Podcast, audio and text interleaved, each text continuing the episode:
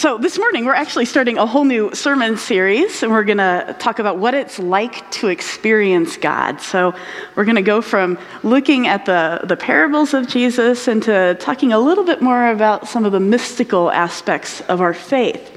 So, I'm going to start today just by sharing a little bit about my own personal understanding as it's growing and developing. And then next week, um, Ben Gateau is going to talk. Ben is back there. And um, he's going to talk a little bit about his own experience of hearing God and maybe a little about how that was shaped by growing up in Kenya. And then for the third sermon, it will actually be my birthday weekend, so Ken's on for that. But then the last one, we're going to close out. Well, actually, next weekend is Ken's birthday, just so you guys know. We're within five days of each other. Okay, Ken's telling me to go on. the last one, what we're going to do, I, am telling you this because I'm really excited actually about this sermon series. Um, we're going to close with a talk, I think, where Caroline Kittle and I um, interview one another. So Caroline's done a lot of thinking about, you know, what it means to hear from God or to experience God, especially as it relates to mental health. And I think that that could be a really interesting conversation for her and I to have and to bring people into for us to have as a church. So I'm really excited about the series. So, you know, like when Jesus left the earth, you know, when he ascended or whatever, he didn't tell his followers, okay, guys, that's it you're on your own. You know, I've left you some stories that eventually will be compiled in about 300 years or so, and so you can kind of take that and run with it. What he said to them right at the end was, Look, I've got much more to say to you, more than you can now bear. But when the Spirit of truth comes, the Spirit will guide you into all truth. The Spirit won't speak on its own. The Spirit will only speak what it hears, and it will tell you what's yet to come. So, if we believe that Jesus is actually alive, then we believe that Jesus can still speak, right? God is still speaking and giving revelation. And we're told that the way Jesus did this was by un- like unleashing the spirit of love into the world to continue guiding us and directing us. And so the root question that we're going to explore over these weeks is okay, so how do we connect with that spirit and what is it like? And I think it's important to start by saying, especially for those of you who maybe haven't been part of church traditions that talk about God actively speaking to people, that we believe that God communicates to people in different ways. You know, that there are 2,000 years of Christian writings and of Christian testimonies and witness about what it's like for people to experience God, right? Of different people re- sort of recording their own encounters. And before that, even another two or three millennia of our Jewish siblings witnessing to their experiences of God. And all of those tell us that God seems to speak to humans however God can get through to us. You know, there's this really funny story in the book of Numbers that I, I should probably preach a whole sermon on it sometime. There's a guy named Balaam, and he doesn't seem to be able to understand what it is that God wants of him. So God causes his donkey, who he's riding, to just like sit down in the middle of the road and turn around and talk to him and just sort of lay things out right? If you've ever heard the story, it's called Balaam's ass. So, and the point of the story, I think, is that God will use whatever means necessary to try and get through to us humans. Like, there's no limitations. So, the Christian disciplines, you know, when we talk about disciplines, there are things like prayer and fasting and taking pilgrimage, observing the Sabbath, right? Having days of rest, reading the scripture and tithing and all of those things. Those are meant to do two essential things for us as followers. One, I think they're meant to help shape our character over a lifetime, that when you implement these practices and these rhythms, that they are meant to help us become more generous and loving and empathetic and restful and justice seeking people, right? That's part of the rhythm of it. And the second thing they're meant to do is to try and connect us better to God. But it's not like a formula that you can plug yourself into right? It's not like you wake up every morning. Um, like I kind of grew up with the, the background of like, well, if you get up really early and you read the Bible and you pray for an hour every single day, like eventually you're, you're definitely going to like hear from God. You're going to hear a word from God and things are going to be clear in your life. But it doesn't really work like that. You know, some people I think do find that like having a prayer or a reading rhythm in their life is helpful to them. If you know me, I tend to be a little less structured of a person by nature. And so I have had times in my life where I've felt more drawn to some of those formulaic ways of reading and of Ken and my wife are laughing because they know. I, you know, I've had um, some different times in my life where that's been helpful. Like I've had a couple of bouts of mild depression, um, especially in my 20s, where I found that having like set prayers or rhythmic prayers were more helpful for me just because I felt like I needed something to sort of hold on to as I got out of it. Um, and then I've had other times where I've woken up early just where I felt like, I don't know, just seasons where I'd get up really early and read through the Psalms or through a gospel. But they were limited, like maybe a couple of months. And I even had a season of my life where I was waking up at like 5 a.m. and going and just playing the piano and worshiping God through music. But that's not like a sustainable thing in my life. And I've learned to sort of accept the, yeah, well, especially now that I'm married, like Rachel's not going to have that. you know, like, it's like playing sort you know like being flexible with yourself and sort of listening to what it is that internally is being helpful to you so i know i've talked to some people um, various ones of you at different times if you grew up in a more uh, evangelical background there can sometimes be a lot of guilt i think associated with like you're not reading the bible every day or you're not praying every day and so i feel like just like feel free to sort of relinquish that like those are practices that are helpful to you and I think are good, but they, they are, like Ken used to call it appetite driven. You know, like, so there'll be seasons of your life where you'll, you'll find that that's what you want, and so you lean into it, and other seasons where I think you can hold it loosely. So, because of um, these ways of like opening up to hear and experience God have proved helpful to humans over time, I think these are the reasons that we commonly teach these, and they experiment with us to to see what works for us. Right? So sometimes people encounter God through scripture. Maybe a verse jumps out at them in a way it wouldn't otherwise, or maybe they feel like a peaceful presence surrounding them. But there's some other ways that people experience God in their lives, and those include things like having conversations with other people. I don't know if you've ever had one of those instances where you feel like you're struggling with something and then you're talking to someone about it and it's like they say the exact thing that you really needed to hear and you feel like you're hearing from God through that person, I think that that is a legitimate way of experiencing God. Um, we can experience God through our circumstances. I think you can experience God through audible voice, but I would put some caveats on that. It doesn't seem very common. It's in the Old Testament. I don't personally know people who have done that, and I think that there's a little bit of a distinguishing marker, um, like that can be a sign of certain mental health issues as well. So I think Caroline and I will talk a little bit more about that in the last sermon, but that's a way that some people have experienced God. Through having dreams, like that's common throughout the scripture. Um, through music, through mathematics, through nature, and that feeling of like oneness and closeness to God that you feel maybe when you're standing in the woods or on a mountaintop or at the ocean. You know, that that feeling of sort of like oneness with nature where you really feel like you're part of things. You can experience God or hear from God through intuition, just sort of that like deep like I just know what I need to do, right? It's just this deep inner knowing. And it, it struck me as um, if you've read or seen Harry Potter, yeah, you don't have to have to get this thing. But Rachel and I just rewatched uh, all of the movies since Christmas. And there's this one scene where Harry goes in and his potions professor hands him a little bottle of something called liquid luck. And what he tells him is as soon as you drink this, like you'll have two hours worth of like everything will go your way. So he has a certain circumstance where he's like, man, I could really use some luck to get this accomplished. So he drinks it down and he's just like, oh, I knew what I'm supposed to do. I need to go visit my friend Hagrid. And his friends are like, why would you do that? That makes no sense. You need to go do this. And he's like, no, you know, it just, it just feels like that's the place to be. That's where I need to go. And that's, that's kind of what I mean. It's not like liquid luck, but it's kind of like liquid luck. Like I feel like God guides me a lot in that way. That just sort, I just sort of know that that's what I'm supposed to do. I think God can guide us in our thoughts.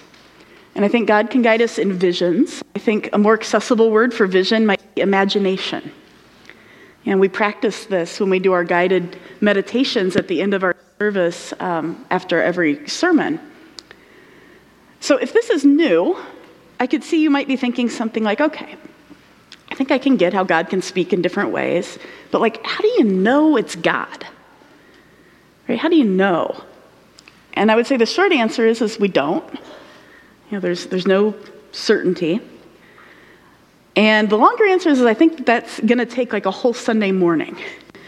And we will do that. So I think part of that will be in the one I keep referring to when Caroline and I do. But as I was writing this, I was like, oh, I can't wait for that sermon. It's going to be good. I think that we'll actually spend a whole Sunday morning talking through that. How do we know when it's God? How do we do some discernment? So for this morning, for just this first sermon, I think the takeaway I want us to have is that in Judeo Christian tradition, God speaks in a lot of ways, and those ways are not limited even to the ones that I named, right? God can speak outside of the box. And so, for me personally, what's it like to experience God um, invites a more personal answer. So I thought, I'll just, I'll just kind of share. And it always feels a little bit vulnerable to share, you know, like what's it feel like when you experience God. Um, but for me, I would say physically, I often experience what I interpret to be God as a feeling of like just deep, unexplainable peace. You know, I believe that God is always present and around us, but I think that there are times when we're made more aware of God's presence. And so sometimes I even feel like a strange sensation in my mouth, which is not common, I don't think. Um, when I feel like God is speaking to me, or when I feel like God's presence is particular, like I'm particularly aware of it. And I was talking to somebody about this last night because it was really interesting to me. About 10 years ago, I had to go on um, pain meds just for a little thing that I had had. So they put me on Vicodin, just one stint of it, and it was interesting to me that Vicodin gave me that same sensation. It did, like it was a mouth thing. It was like this weird, and it did. It just made me wonder if my practices of prayer and meditation and silence are activating like a similar section of my brain that the pain meds activate. Which like, that's not the worst thing in the world, right? And you know, there's been studies of Buddhist and Christian um, nuns and monks that have shown that meditation really does do things like it slows down your heart rate and it can stimulate parts of your brain that make humans feel connection. Right? It can make you feel this like at oneness with the universe. It can help make you feel this sort of inner peace. And I would say that just because prayer can train the brain, I think, to function in ways that help us to access those parts, make us feel peaceful and interconnected with the world, it doesn't mean it's not from God. That makes sense? I know Ken, he wrote a book about this about 10 years ago. I think you would say we're wired to connect with God, that maybe we're wired for mystical connection, and perhaps this is a wiring that is God given from a God who wants relationship with us.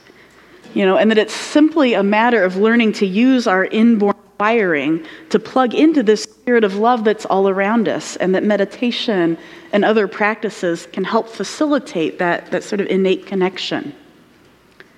Right, so in my body, that's what it feels like for me, but other people have different feelings.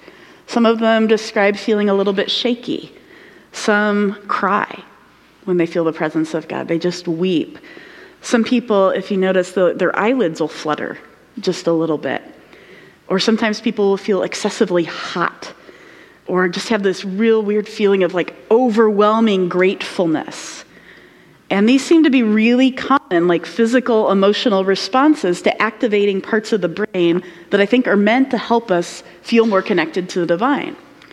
And some people don't feel anything. And I think that's perfectly okay too. And it probably has more to do with how your brain is organized than with your spiritual abilities. You know, like what parts of your brain are sort of being activated in that. Now, I experience God in my mind in lots of ways. And I think perhaps one of the most liberating thoughts for me was allowing for that possibility that God could speak through my thoughts and through my imagination. And again, there's another good Harry Potter um, scene. Forgive me, I love those. Um, Rachel and I were just rewatching the last two movies, and there is this lovely scene in the last movie, I, will try not to give away any spoilers because I know some of our youth are reading through these. So I'll, I'll just say it like that. And in the scene, Harry is passed out. Right, so he's, he's passed out, and in that space of being passed out, he's having a conversation with a former teacher of his, the headmaster, Dumbledore. And at the end of that conversation in his head, it goes like this Harry says, Tell me one last thing. Is this real? Or is this happening inside of my head?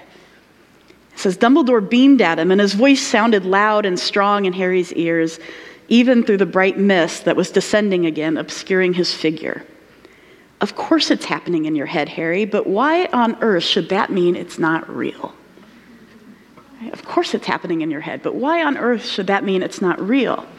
Now, if you know J.K. Rowling, who's the author of that, she's a Scottish Presbyterian. And this, I think, this is like part of her mystical side that is very much at play in this scene.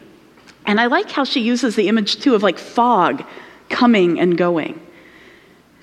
Because she describes this bright mist that is ascending and descending over Dumbledore. So there's an Irish Catholic mystic that I've been reading named John O'Donohue. And he compares experiencing God to like looking at a fog that's obscuring the top of a mountain. So I'm just going to read you what he writes. He says, The fog is halfway down the mountain. So if you can picture in your mind a mountain with fog halfway down, he's saying there's the top of the mountain, but you can't actually see that. The top of the mountain is concealed inside the fog. With the mind, you can't penetrate the blanket of cover, but with the imagination, you can actually sense the presence that is actually there, but you can't see, right? So you get like the imagination is filling in for what's obscured. And all the time, with the light and the cloud and the rain and the mist, he says a whole kind of narrative of presence is unfolding, hiding itself, and it's emerging. And I thought, man, that really is what experiencing God is a little bit like. I think that's what hearing from God is like for me. You know, oftentimes I know, like, what I want to hear from God, if I'm really trying to hear something, is like, I want to hear about grand things. Right? I want her to tell me what is coming up ahead. I want to see the whole mountain clear as day. I want to know what my next five years, 10 years, 15, 20 look like. I want to at least have like a direction so I know where to point. But so often, the Spirit does not speak to us of those like impressive long term happenings, especially filled with any kind of detail or clarity. But she usually speaks softly, with some haziness, some hiddenness. Most often, giving us like one step at a time in the darkness. You know, there are people in the church tradition who we sometimes call prophets, and they sometimes, I think, get a grander sense of the larger moves of God and sometimes we can intuit when they might be right, but most often, experiencing God is like following a dimly lit trail. Right? It's a little like looking at a foggy mountain, knowing that there's a mountain. It's there, we can imagine it in our minds, but we don't exactly know the contours of it. We don't exactly know the height or the shape or the color, but we know generally it's there. So there's a story in the Hebrew Bible in 1 Kings 19 that's often used to describe the voice of God. And in this story, there's a prophet. His name is Elijah, and he's running for his life. It sounds like a Disney movie, but there's an evil king and an evil queen who are out to get him because they want him dead, and he's been calling out their unjust practices. Right? So he's running for his life. And during this journey of running away from the evil king and queen, at one point he just sits down under a tree and he tells God, I want to die. Like, I'm just, I'm sick of this. I'm exhausted and I'm hungry and I want to die. And I'm afraid that I'm going to get caught and killed regardless of how long I run. So just let me go. And then, as the story goes, God helps Elijah um, take a really deep nap. And then we're told that God sends a messenger or an angel to give him some food and some water, right? Just enough for Elijah to feel maybe refreshed enough to keep going. And so, 40 days later, Elijah comes to a cave in a mountain, and it says that he spends the night there. And in his mind, like in his thoughts, he hears God ask him, What are you doing here, Elijah? And Elijah replies to God, and I, I imagine with like some exasperation. Elijah's like, Dude, I have been passionate for you, God. I have been zealous. But my people, they have like given up their relationship with you and they've torn down their worship spaces and they've killed all of the other prophets like me with the sword. And here I am alone I'm the only one left, and they're seeking my life too to take it away. Like, you know why I'm here. And so God says to Elijah, Go and stand at the mouth of the cave because my presence is going to pass by. And it says, Now there was a great wind, and it was so strong that it was splitting mountains and it was breaking rocks in pieces, but the Lord wasn't in the wind. And after the wind was an earthquake, but God wasn't in the earthquake. And then there was a fire, and God wasn't in the fire. And then after the wind and the earthquake and the fire, we're told the sound of just sheer silence. And then when Elijah heard the silence, he wrapped his face and he went out and he stood at the entrance of the cave. And then there was a voice that said to him, What are you doing here, Elijah? And Elijah repeats the same thing I've been passionate for you, God. My people have forsaken you. They've torn down their worship places. They're killing all the prophets, and I alone am left, and they're going to kill me too. And then God says to him, Go, return on your way to the wilderness of Damascus, and when you arrive, anoint Hazael as king, anoint Jehu son as king, and anoint Elisha to take your place. Now, what we usually, and I think rightly, pull from this story is the idea that God is so often found in the silence. You know, in that space between the drama and the noise, not in these like loud, flashy, grandiose gestures, but in the stillness. You know, God's voice came through even before all of that, though, right? Elijah was hearing God's voice even before the wind and the earthquake and the fire. He heard God say, Go stand at the mouth of the cave. But it seems like the awareness of God and the awareness of the presence of God, not just the voice, but the actual living presence that was surrounding him, came in the form of silence for him. And I don't think that's like a prescription for being aware of God, but it is something that many other people of faith have noticed that we can be aware of God in lots of situations, loud and quiet. Like you can be aware of God at work, you know, like in your classroom if you're a teacher or whatever. But there is something about silence that seems to facilitate that kind of awareness of the closeness of God. You know, I, some of you guys are coming off of having your kids at home with you three days this week. Any of you? A few? I know some of you probably got childcare, but I thought, you know, the idea of finding silence in your life might feel a little bit laughable this week. As I was writing this, I thought, oh man, it might have been a long week. But I don't think that finding silence needs to be like a big, long production. You know, but you can find a little space of silence in the car. You know, where you just kind of open yourself to having an awareness of God being near you it could be like you steal a minute in the bathroom, as I know many parents with young kids do. just go and lock yourself in there for a few minutes and just take a little moment. Breathe, keep it real, right? It doesn't need to be like you need to go away on a mountaintop for a week. And then there are seasons of life, just give yourself grace, where it's just going to be harder than others, and that that's okay too. The other thing that I notice in the story about Elijah is that God gives Elijah practical next steps that can be taken. Right? Just practical next steps. Before he even goes to the cave, God gives Elijah sleep and food and water, right? He's giving him his basics, carry on. And I think there's times in our lives when we just need God to take care of our basic needs. Right? And then after the 40 more days, and Elijah's exhausted and hungry, and God says, Okay, I know you've been on the run for your life. And I know that you're scared and exhausted, and I'm hearing the desperation in your voice. So here's your next step go to Damascus, anoint these two guys, and then anoint Elisha to be your successor. Like, I hear you, here are your next things. But the direction from God doesn't let Elijah know whether or not these newly anointed kings are actually going to rule. Doesn't know whether or not they're going to be good. He doesn't know whether or not those actions are going to start a war whether those men are going to act justly. God doesn't tell Elijah whether or not Elisha, the man who's going to replace him, will actually complete what Elijah hoped to accomplish. Right? Elijah does not get a grand view of the entire mountain. All God tells him is the next step. Right? Just it's like laying a crumb out, just the next step. And I think that is most often what our own Christian path is like. And we can wonder things like, what's going to happen? You know, like something's going on in my life. How's my family going to respond? How is this going to turn out? Are things going to get better or worse for me in my job? And I, sometimes I think God can clue us in or give us some like wisdom to deduct natural outcomes. But in my experience, mostly given just the simple, small next step. And there's a famous psalm that says, Thy word is a lamp unto my feet and a light unto my path. And I, I know it from an Amy Grant song. If you guys remember that old song from the 80s.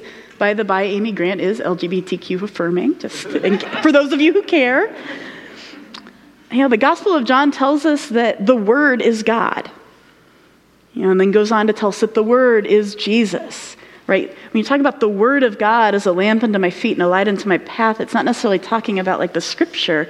It's talking about this connecting aspect of God, however you imagine God right? Connecting with the divine spirit of love, if that's the most helpful. And it's connecting just for that next step guidance. And I think it's this image of the lamp at our feet that this idea that our Christian path is sort of shrouded in some darkness and hiddenness, but that our relationship with that light is what helps us find our way forward. I don't believe that humans that we have like one set path for our lives. Right? I don't think that God has like one will for us and that if we miss it then we're off God's path. I think our lives are sort of open and that by depending on God to sort of elucidate our surroundings that we can make better decisions for our lives. Right? So we seek to connect with God so we can kind of see what's around us and see if maybe there is um, one option that's a little bit better for each small step. And that as we seek to connect with God in these different ways and to hear from God, that it's like we're casting our lanterns about for a little bit surer footing. Like we're never going to see the whole mountain, but just enough to sort of be like, okay, that looks like that's a safe path. And I think it might sound scary to imagine the Christian path as being like surrounded by darkness or mist or fog. But the thing about darkness, spiritually speaking, is that it's not all bad. A few years ago, I, I went and I did just like a word study, which is like a super nerdy thing from more of my evangelical upbringing, where you go and you find like where a word is used every time in the Bible and just see how it's used. And that can actually be great. One of them that I looked at actually was deep darkness, because it was a little bit fascinating to me. And throughout the Bible, God is actually found in darkness. That when Abraham and God are making a lasting covenant, covenant together, I think that's in Genesis 12, they're surrounded by clouds and thick darkness. When Moses receives the Ten Commandments up on Mount Sinai, he's surrounded by clouds and thick darkness. Elijah is finding God's presence just outside the cave at night in the dark. Two of the Psalms say that clouds and thick darkness surround the throne of God. When Jesus resurrects, Jesus is resurrecting in the dark, in a cave. You ever think about that? Jesus wrapped in linen. If we believe the story of the resurrection, then he sat up in the dark, stood up in the dark, let his linens fall off him, was probably butt naked in the dark.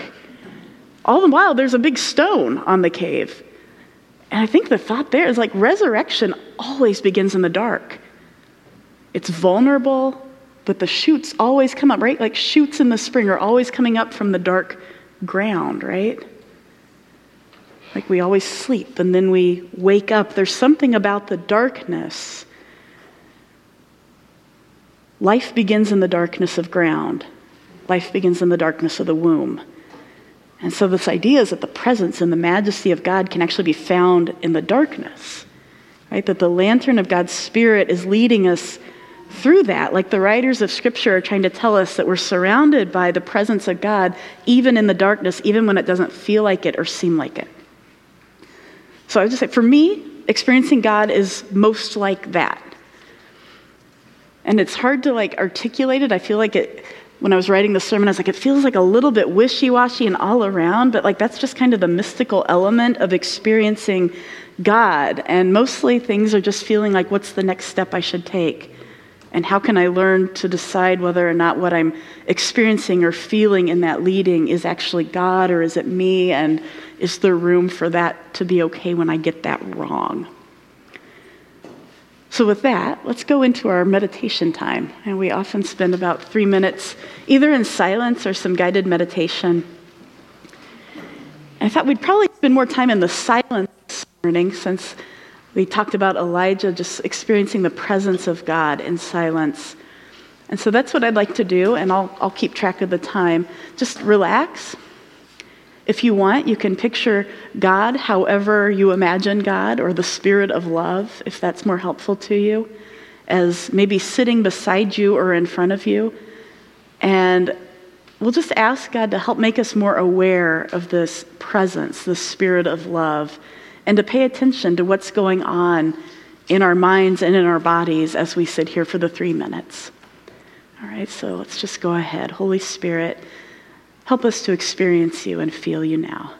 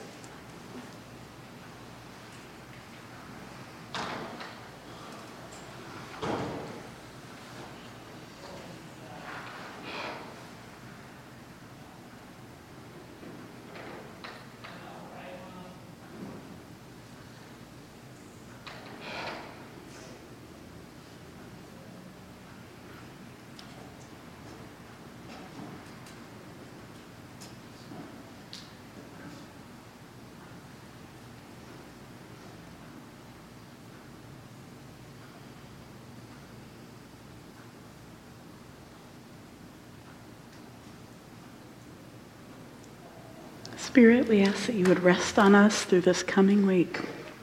Amen. I want to say, too, like, if you feel like you don't feel anything, that's totally okay and it's very normal, too. But some of these practices of silence and meditation that practiced over time are meant to help train our brains. It actually is doing something with the internal aspect of the parts of the brain that we're accessing. So it's one of the reasons when Ken and I started Blue Ocean, um, he had the idea actually of like, well, let's make this part of the service so that it becomes at least a weekly rhythm for us so that we get better at this. So I just want to say, hold that like non judgmentally on yourself, that that's totally okay. All right.